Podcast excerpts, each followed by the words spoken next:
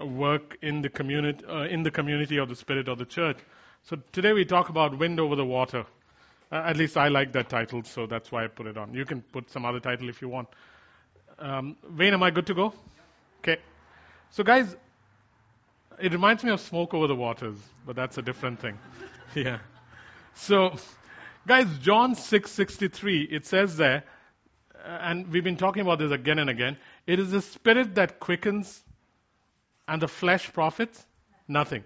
I, I mean, I was sitting with uh, somebody yesterday, and they asked me a question, and immediately I responded with this. I'm using the scripture every which time I can, because it has to settle in my head, man, that it is the spirit that gives life. The flesh profits nothing. It is the spirit that gives life. The flesh profits nothing.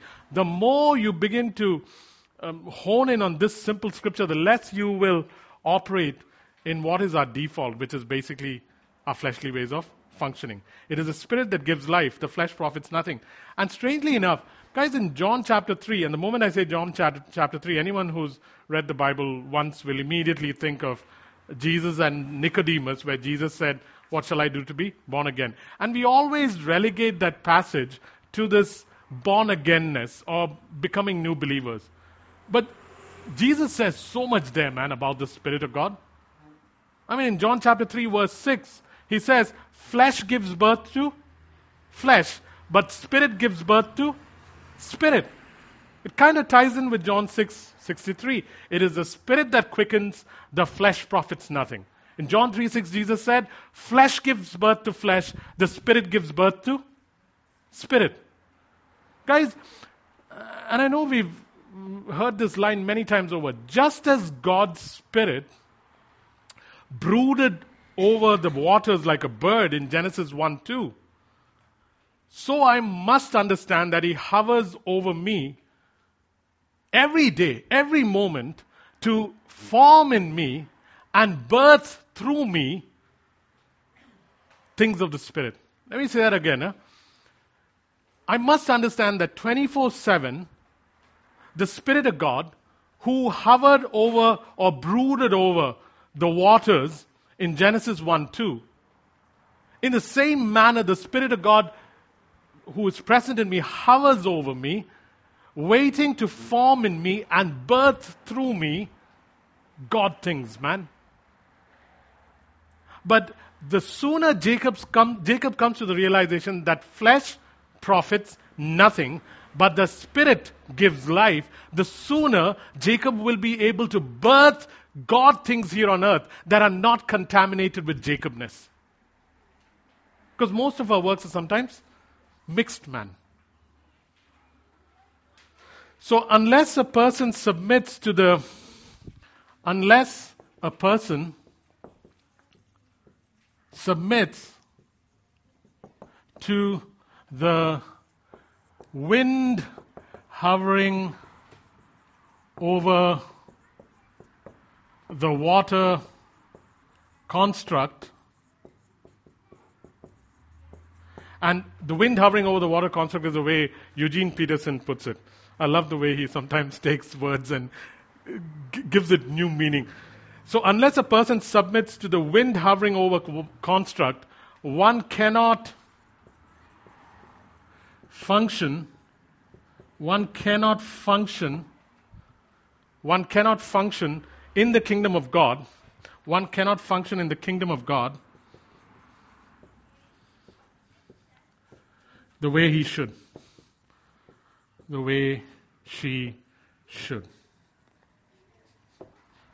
Unless a person submits to the wind hovering over the water con- construct, where you become more and more aware that, Spirit of God, I know you're resident in me, but you hover over me, just like a bird hovers over water, just like you did in Genesis 1 2. You, you're just waiting to form in me and through me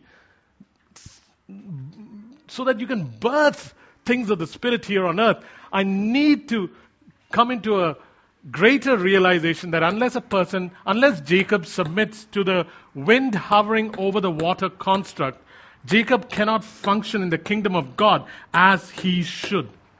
Because at the end of the day, remember, guys, it's been said many times over. Who is the agency of the kingdom of God? The Spirit of God.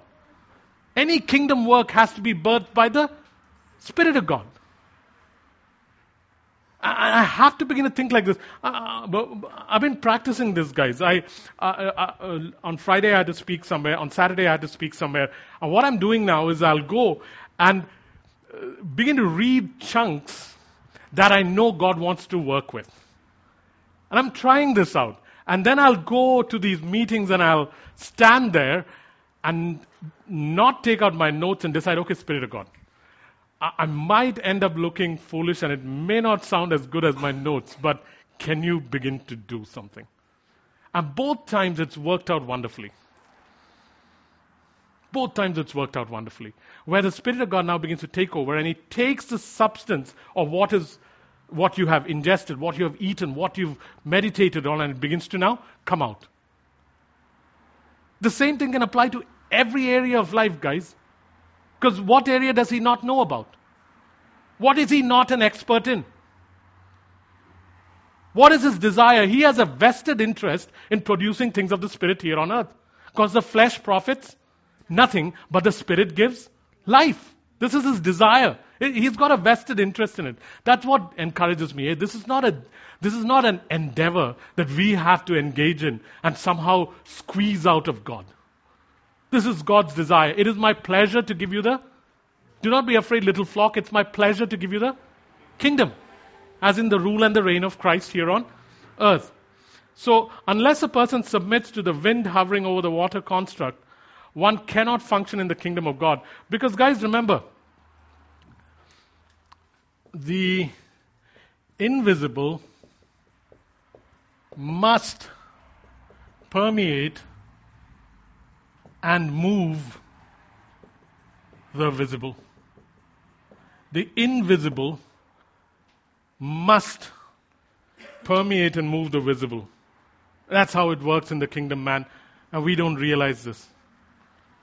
That I have to let Him who is invisible, Him who is unseen, begin to first permeate the seen, the physical, the visible, and then begin to produce things here on earth.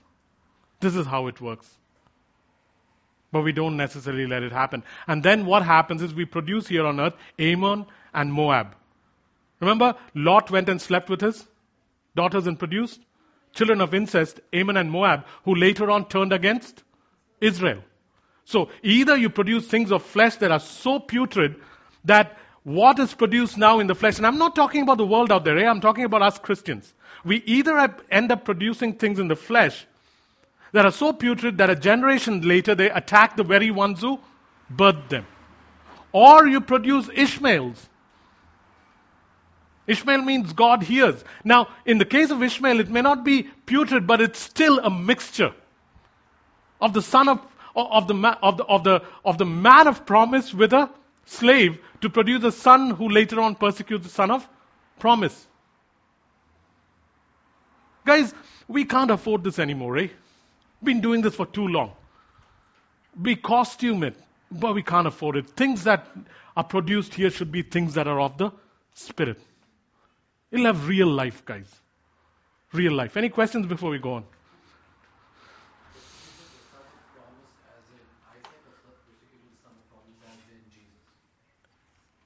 Both in a sense, man. Yeah, um, I was talking more about Isaac and uh, Ishmael because when Ishmael grows up, Ishmael now begins to scorn Isaac. And that's why Sarah gets pretty upset and uh, tells Abraham to send Hagar and the boy away. So,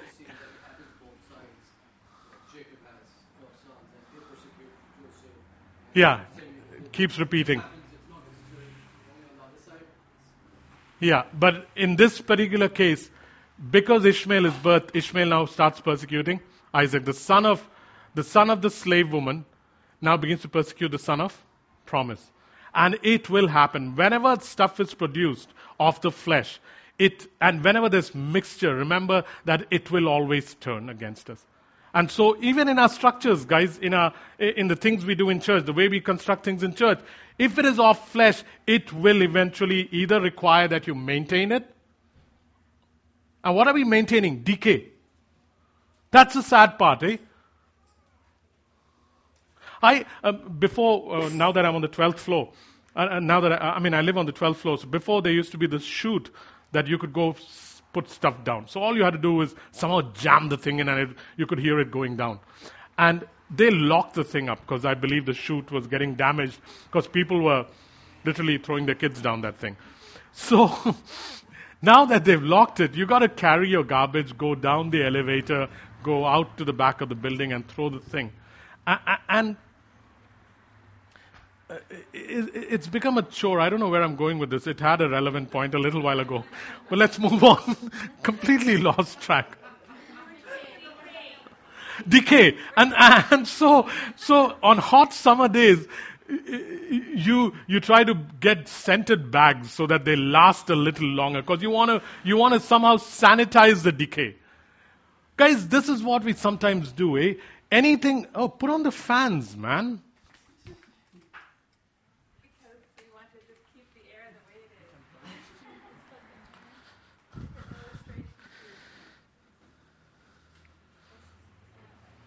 Yeah. Is it working? Maybe it needs to be checked in there. Thanks, man.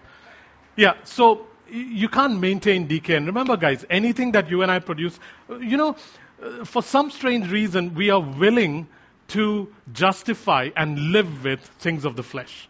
That's the problem. There, there is no, uh, we don't have sufficient enmity against the things of the flesh. And yet the Bible clearly says the Spirit gives life and the flesh profits nothing. Yet our hearts don't rage against things of the flesh because we've gotten so used to it, it's almost like we can't do without it. This is how life is. No, man, this is not how life is. Because remember, guys, you and I may have gotten accustomed to it, but Tavis's generation has to have a fresh new start. They have to have a legacy of things produced in the Spirit. Not a legacy of things that were birthed in the flesh. So the question is then, how do you move with this invisible spirit? How do you move with this invisible spirit? We, we keep saying that, okay, uh, the invisible must permeate and move the visible. How? Jesus kind of touched on that in John 3.8. Huh? In John 3.8, and look at the statement he makes. Very categorical statement. He says, anyone born from above, or anyone born again, he says, and if he says it, then it must be true. Anyone born from above knows well enough how the wind blows this way and that. You hear it rustling through the trees, but you have no idea where it comes from or where it's headed next. Um, the point being this, guys. You know, I have a 10 foot by 5 feet balcony.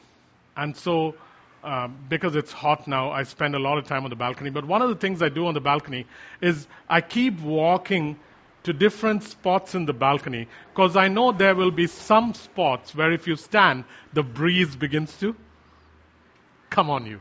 But you can, st- I mean, it's only a 10 foot balcony. You can stand here and you're sweating, and you can stand here and the breeze comes on you.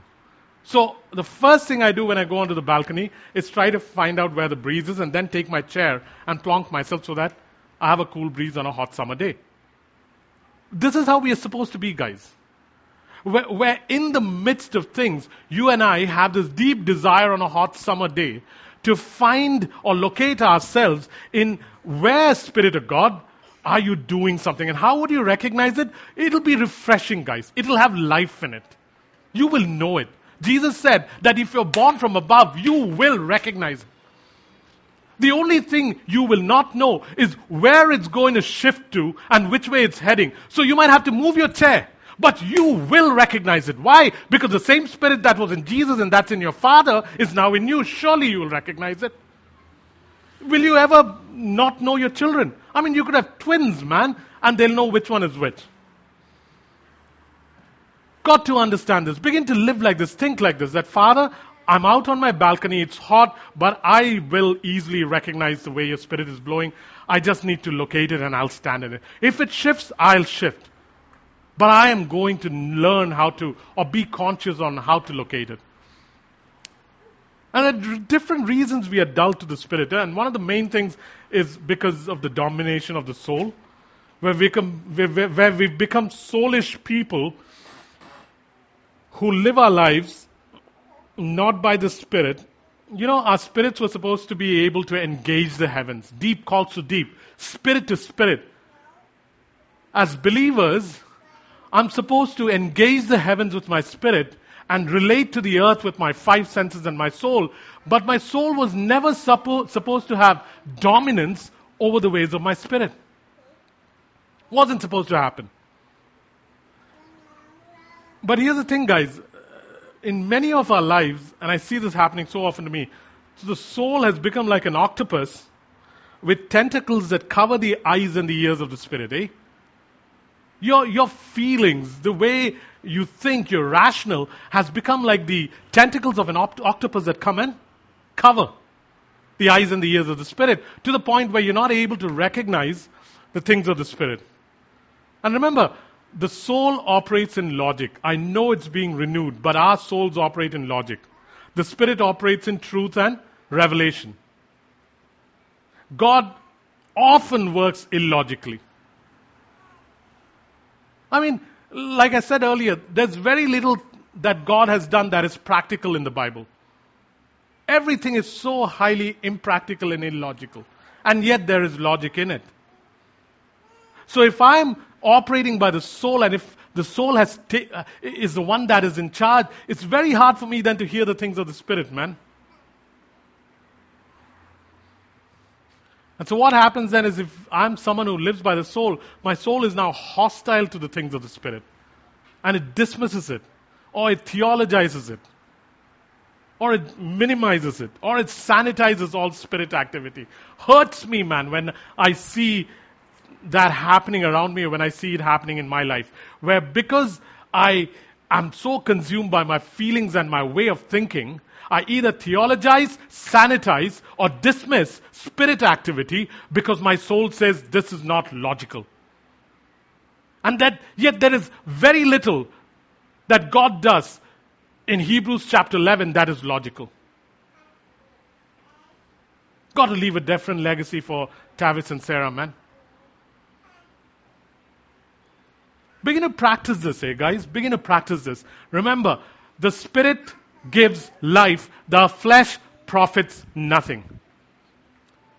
The Spirit of God now resides in my spirit.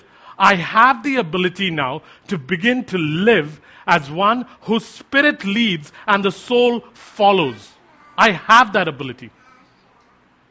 I have that ability now.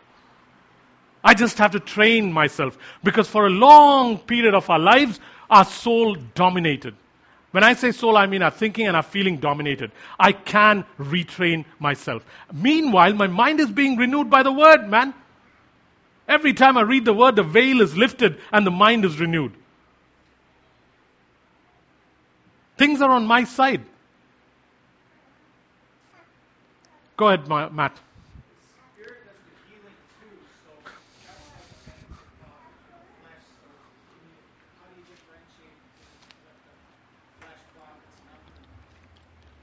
What I mean by the flesh profits nothing matters that things that are birthed from my own thinking, that is not renewed, that is not Godish. Uh, things that are produced out of my own feelings, which move this way one day and this way the next day, which are not necessarily Godish. Things that come out of my personality, which is flawed and defective, and which I say is my way of doing things, oppose or are hostile or are suspicious or are unable to handle things of God. I mean, you're talking about healing. Just take that. What is it that the mind can handle about healing? Everything in our mind say this is not possible. Because medical evidence says so, scientific evidence says so, experiential evidence says so, pastors say so, theology says so. We got theologies for, uh, we got a hundred different theological reasons why God does not heal. So we got all this, and then comes along the Spirit of God and says, I'm going to raise you up and you'll be fine. How does the mind compute that? Impossible. You don't shut it off. You let one dominate the other. Where I realize that, oh shucks, I understand this fear. I understand the feeling of it. I understand the thought of fear. Yet I know in my spirit that He has said again and again, I will not leave or forsake you. I am your helper, your shield. And that's why the word is so vital. Because one, it lifts up the veil over me, and two, it renews my mind.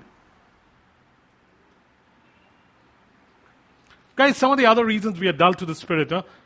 one other reason is the fear of man. The fear of man. So many things that the Spirit prompts us to do, we are afraid to do because we either want the acceptance or the approval, or we are scared of the disapproval of man. The fear of man dulls us to the wind of the Spirit. The fear of man dulls us to the wind of the Spirit. You know, I'll tell you this. Um, sometimes when I'm standing out there in the balcony, um, um, some of the neighbors come out.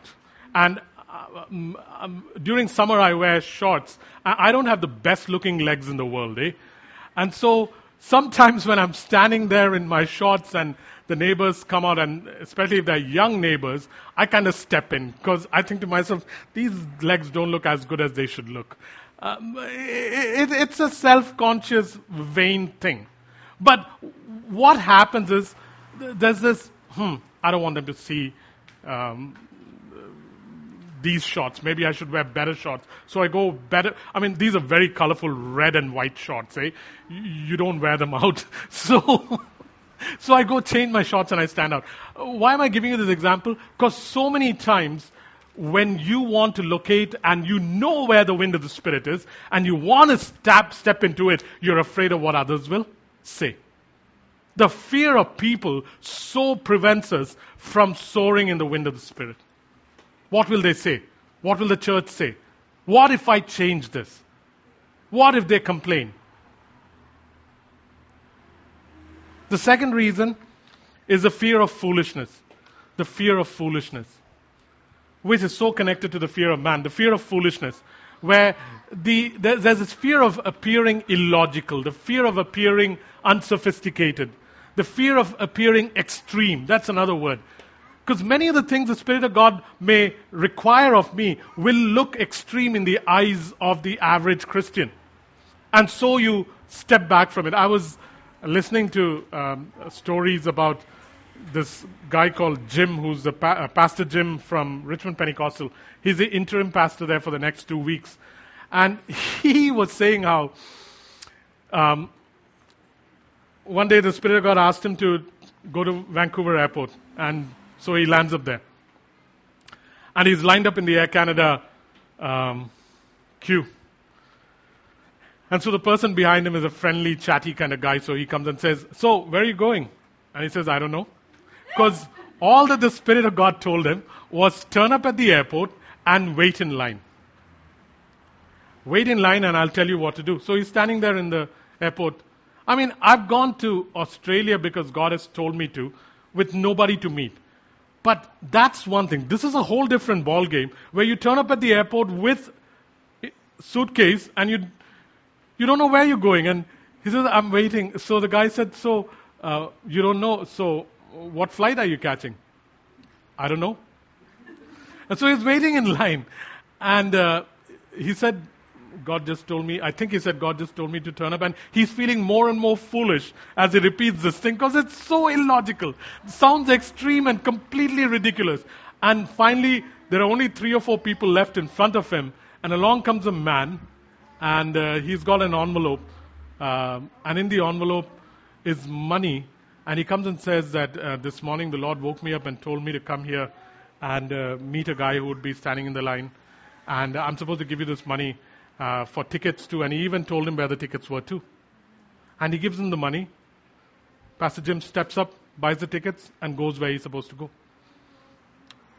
And another instance, um, he was in some part of East Europe, and he took his best suit, which he had spent a lot of money buying.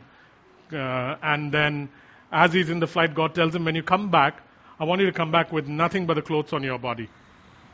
And so he starts giving away everything he has. And he was even complaining, Father, this suit, it took me months to collect the money for this suit. You want me to give this away? Gives that away.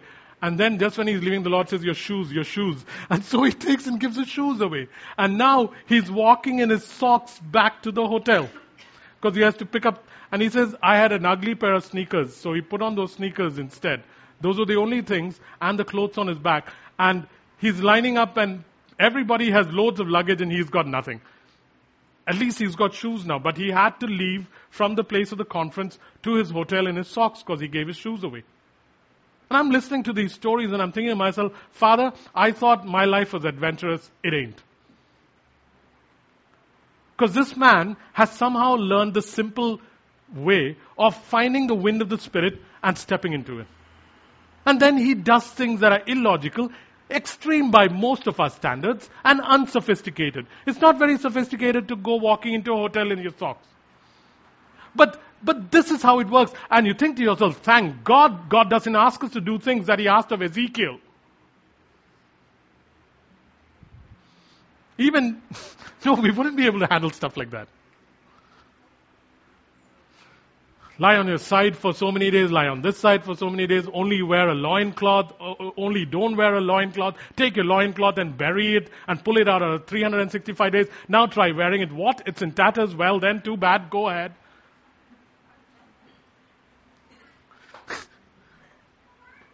Guys, God's asking us to step into a whole different realm, eh? The flesh profits nothing. The spirit gives life. There's this fear of foolishness. The third thing is the fear of the unknown. The fear of the unknown. One of the things with the Spirit of God is this, is that you'll have to yield control or you'll have to risk losing control and trusting like Abraham did. Hey, I love Hebrews 11:8. And Abraham set out not knowing where he was going. The, the fear of the unknown, as in the risk of losing control, is something that frightens the heck out of us, man. And so we, we, we get dull to the ways of the Spirit because we don't know how to operate there. The risk of the unknown.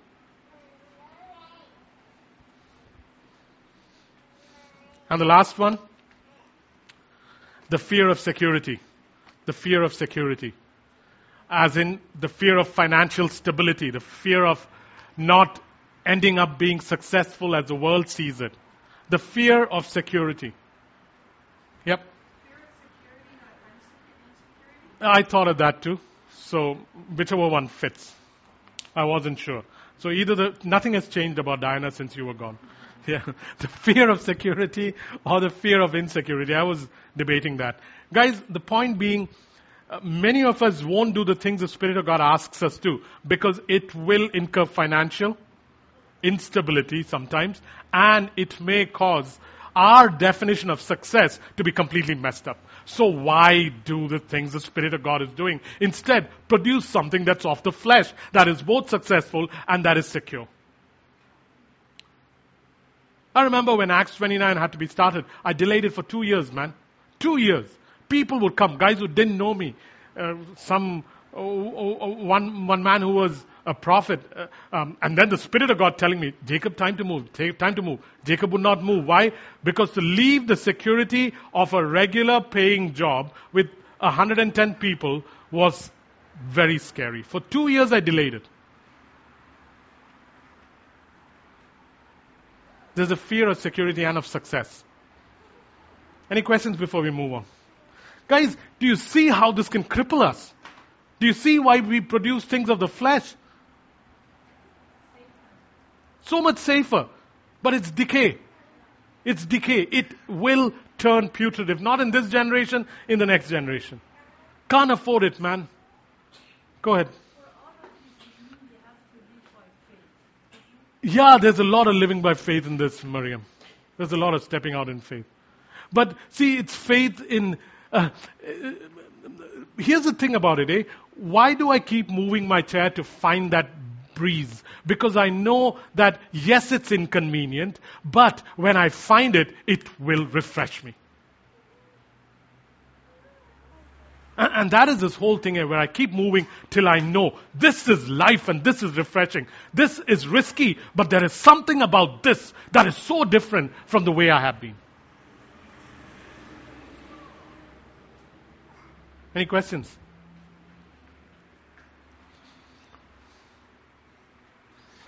Okay. Guys, we were called to soar on the wings of the wind, eh? We were called to have our lives invaded, steeped, and stirred up by the Spirit, unbroken, free flowing. Uh, suddenly, guys, life will stop happening and the Spirit will begin happening. You know, we say life happened. No, no, no, no, no, no. You begin living like this and life stops happening. The Spirit of God starts happening and life is part of that. It's no longer life happening and the Spirit of God intervening every now and then. No longer is my life broken up into times of church, times of ministry, times of counseling, times of prayer, times of Bible study. No, no, no. it, it is, it is always finding that refreshing breeze and staying there and in and as it moves, you move. Suddenly everything is continuous. It's unbroken. It's flowing, man.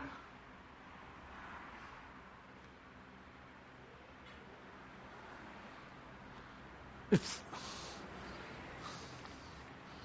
it's something else then. That's what we're being invited to, eh? Got to, got to model this, guys. It may, it may take us another one year, two years, five years, but if we can finally model this, where uh, John 3 8 becomes alive. You guys, Jesus said, know the breeze when it comes because you see the rustling of the tr- leaves on the trees. All you don't know is where it comes from and where it goes. Leave that to me and I'll help you locate it. But watch the rustling of the leaves and jump into it. So,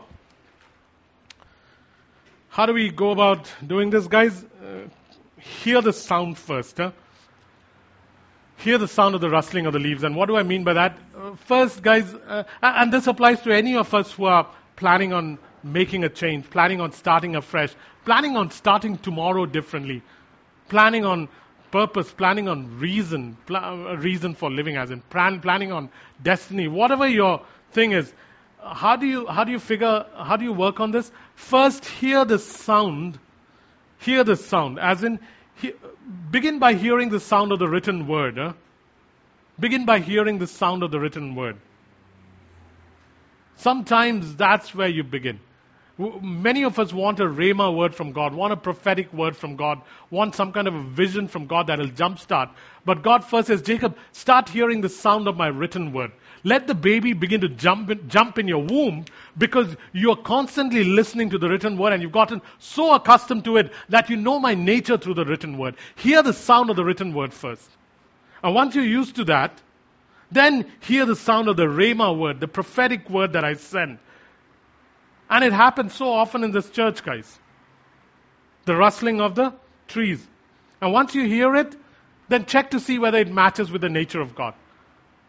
Check to see whether it's the direction God has been traveling in your life for a while. Is that what He has been speaking for a while? Check to see if you have that bold peace that He gives in the face of what seems illogical. Guys, why Mongolia, guys? Why Mongolia? Why now? Because many years ago, eh, almost four or five years ago, God had started speaking about Mongolia, saying this church has a stake in Mongolia. And it's been lying fallow for so many years. Every now and then, we'd bring up Mongolia and it would die, bring up Mongolia and it would die. But we knew that God had set his face towards Mongolia for this church.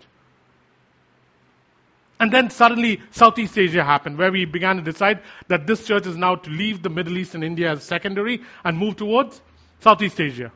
And I remember standing in Hong Kong on my trip back from Indonesia on June 29th. I'm saying, where next, Father? What's going to happen next? Which country in South Asia? Because Malaysia is over, Singapore is happening, Indonesia is done. I've visited Cambodia and something is brewing there. Where next? And along, as I'm watching, standing and watching, along comes this airline, and it's got the word MIAT written on it, M-I-A-T. And M-I-A-T stands for Mongolian something airline. I've got the photograph on my um, uh, camera because I took it immediately.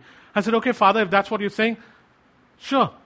You got to begin to identify the direction God is walking in so that you can know, aha, but Father, you've been saying this for a while. Perhaps now is the time. And then what happens with him happens. Where it was a casual conversation, and I mentioned Mongolia, and he's got this relative who's here for two days. And that starts a whole series of events. You know what happens next? I, I write to the person that she gave me the address for, and she, he writes back saying, There's someone called Jillian Parker in Vancouver no who works in Mongolia. Um, perhaps you should meet her. And guess what? Jillian is their friend. I've met her before. and uh, she's in town right now. So I go meet with Jillian. And one after the other, things begin moving.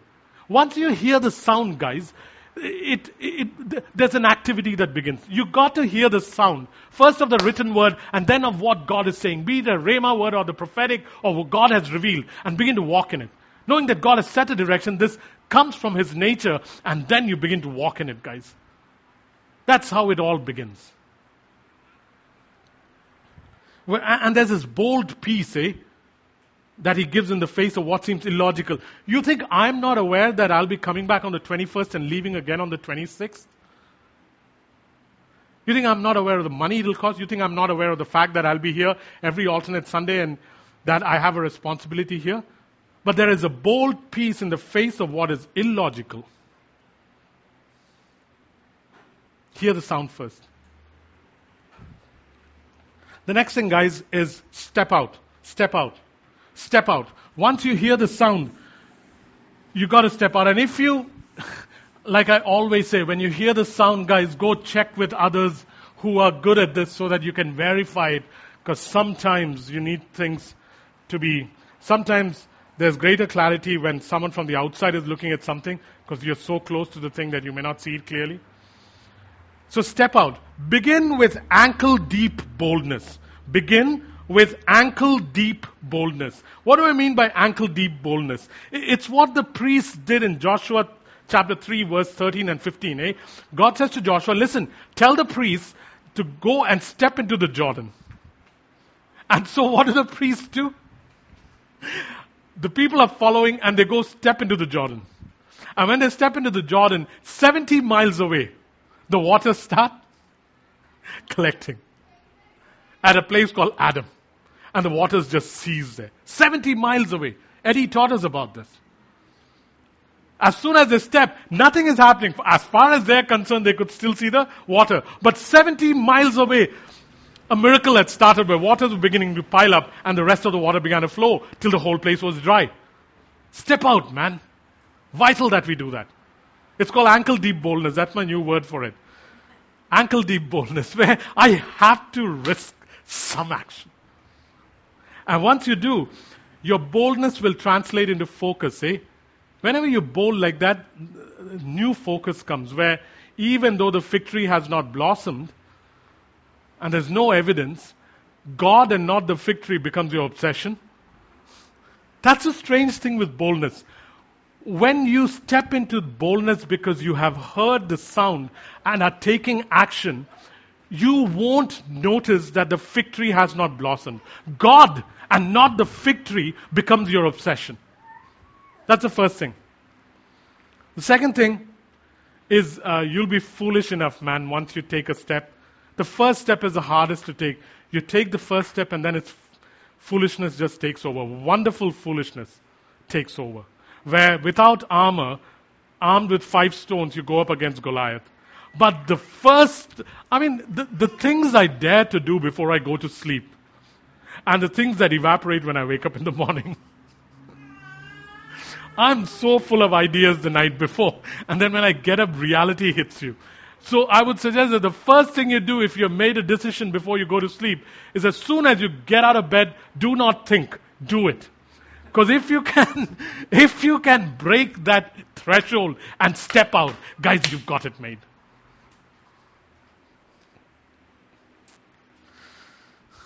The hardest thing for me sometimes when I'm traveling is to click purchase. You know, there's that button at the end. you booked and you see the amount and you think, no. And then you shut your eyes and go click and the deal is done. Now if you cancel, you've got to pay a cancellation fee. And that is um, hindrance enough. So, and thirdly, guys, um, begin to walk in the works that you have been summoned to.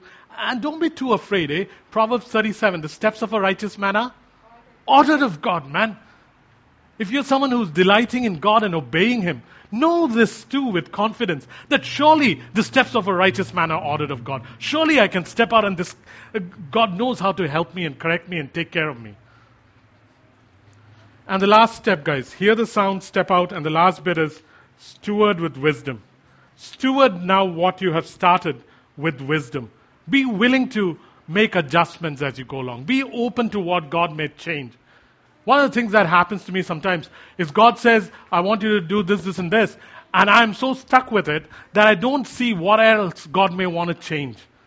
And I miss out on stuff. Steward with wisdom. Be open and willing to make adjustments along the way.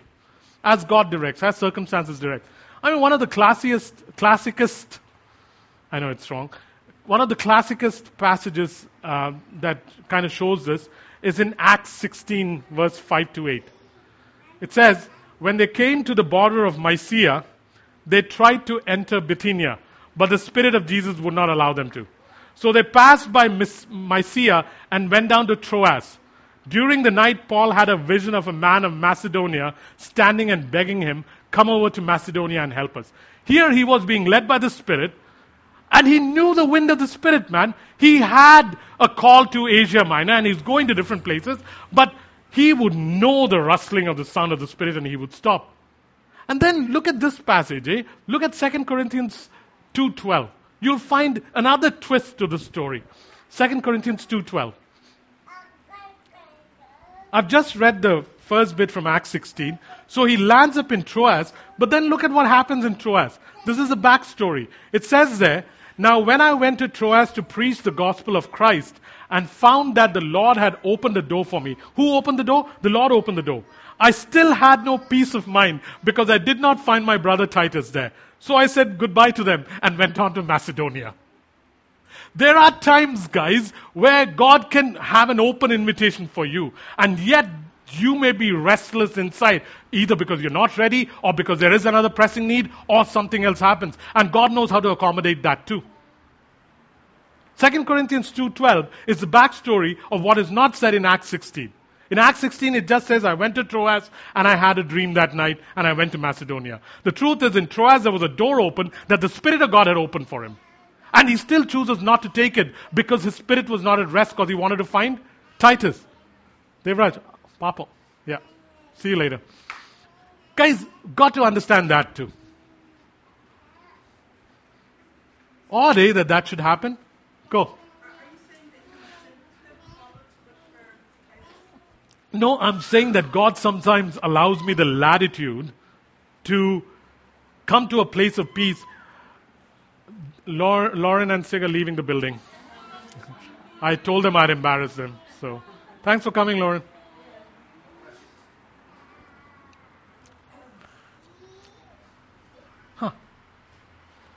Yeah, guys, here's the thing, guys.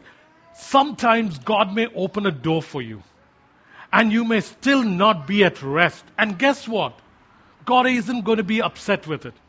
He would rather have you come to a place of, place of peace and rest and do things out of that than be forced into doing things. So Macedonia calls and he goes to Macedonia. Surprising. I want to say this just because there is an invitation does not mean that you now have to take it. There is an invitation, you have to consider it. Odd, eh? There's more in those lines than I'm telling you, but I just wanted to present a backstory of what actually happened. We'll talk about it more later. Let me conclude. Guys, as you steward with wisdom, seek who you will walk with. Try to find people who can lead you into daring. Try to find people who can lead you into divine daring.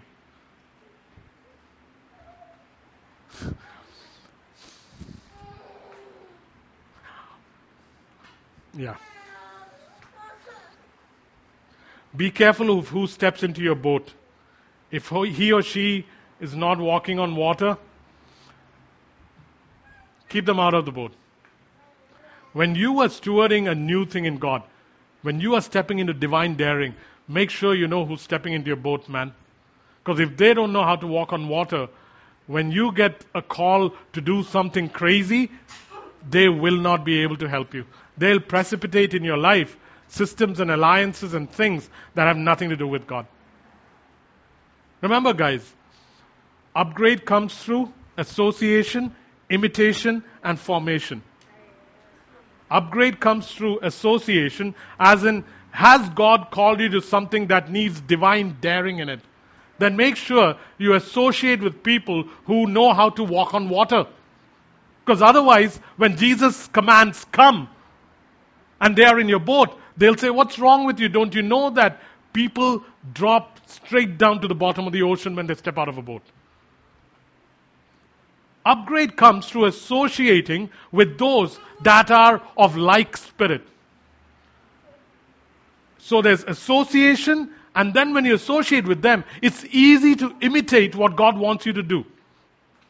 And then it begins to form in you where it's no longer imitation, it's the willingness to step out. You know, I'd love to meet this um, mm, pastor from Richmond Pentecostal. Unfortunately, he he's only interim, so he'll be leaving in a couple of weeks.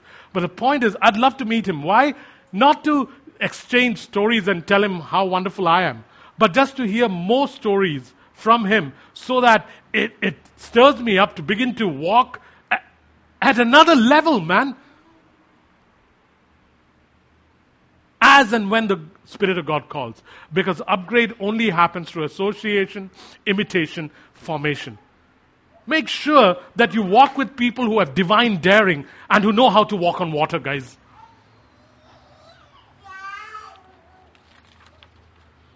And finally, to steward, to steward things with wisdom, manage your present resources well, eh? Manage your present resources well. Because and when I say resources, I mean wealth, I mean time. Manage your resources and time well.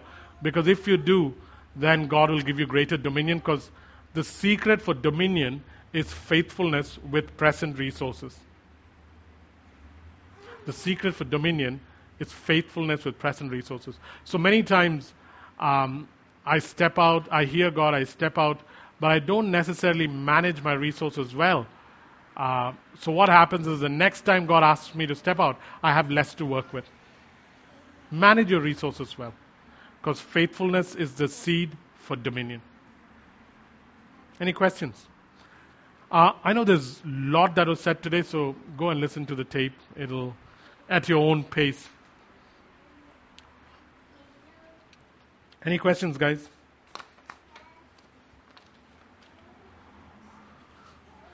Okay, um, I'm going to ask uh, Heidi and Jason to come up and just uh, send me off on this trip, and we'll take.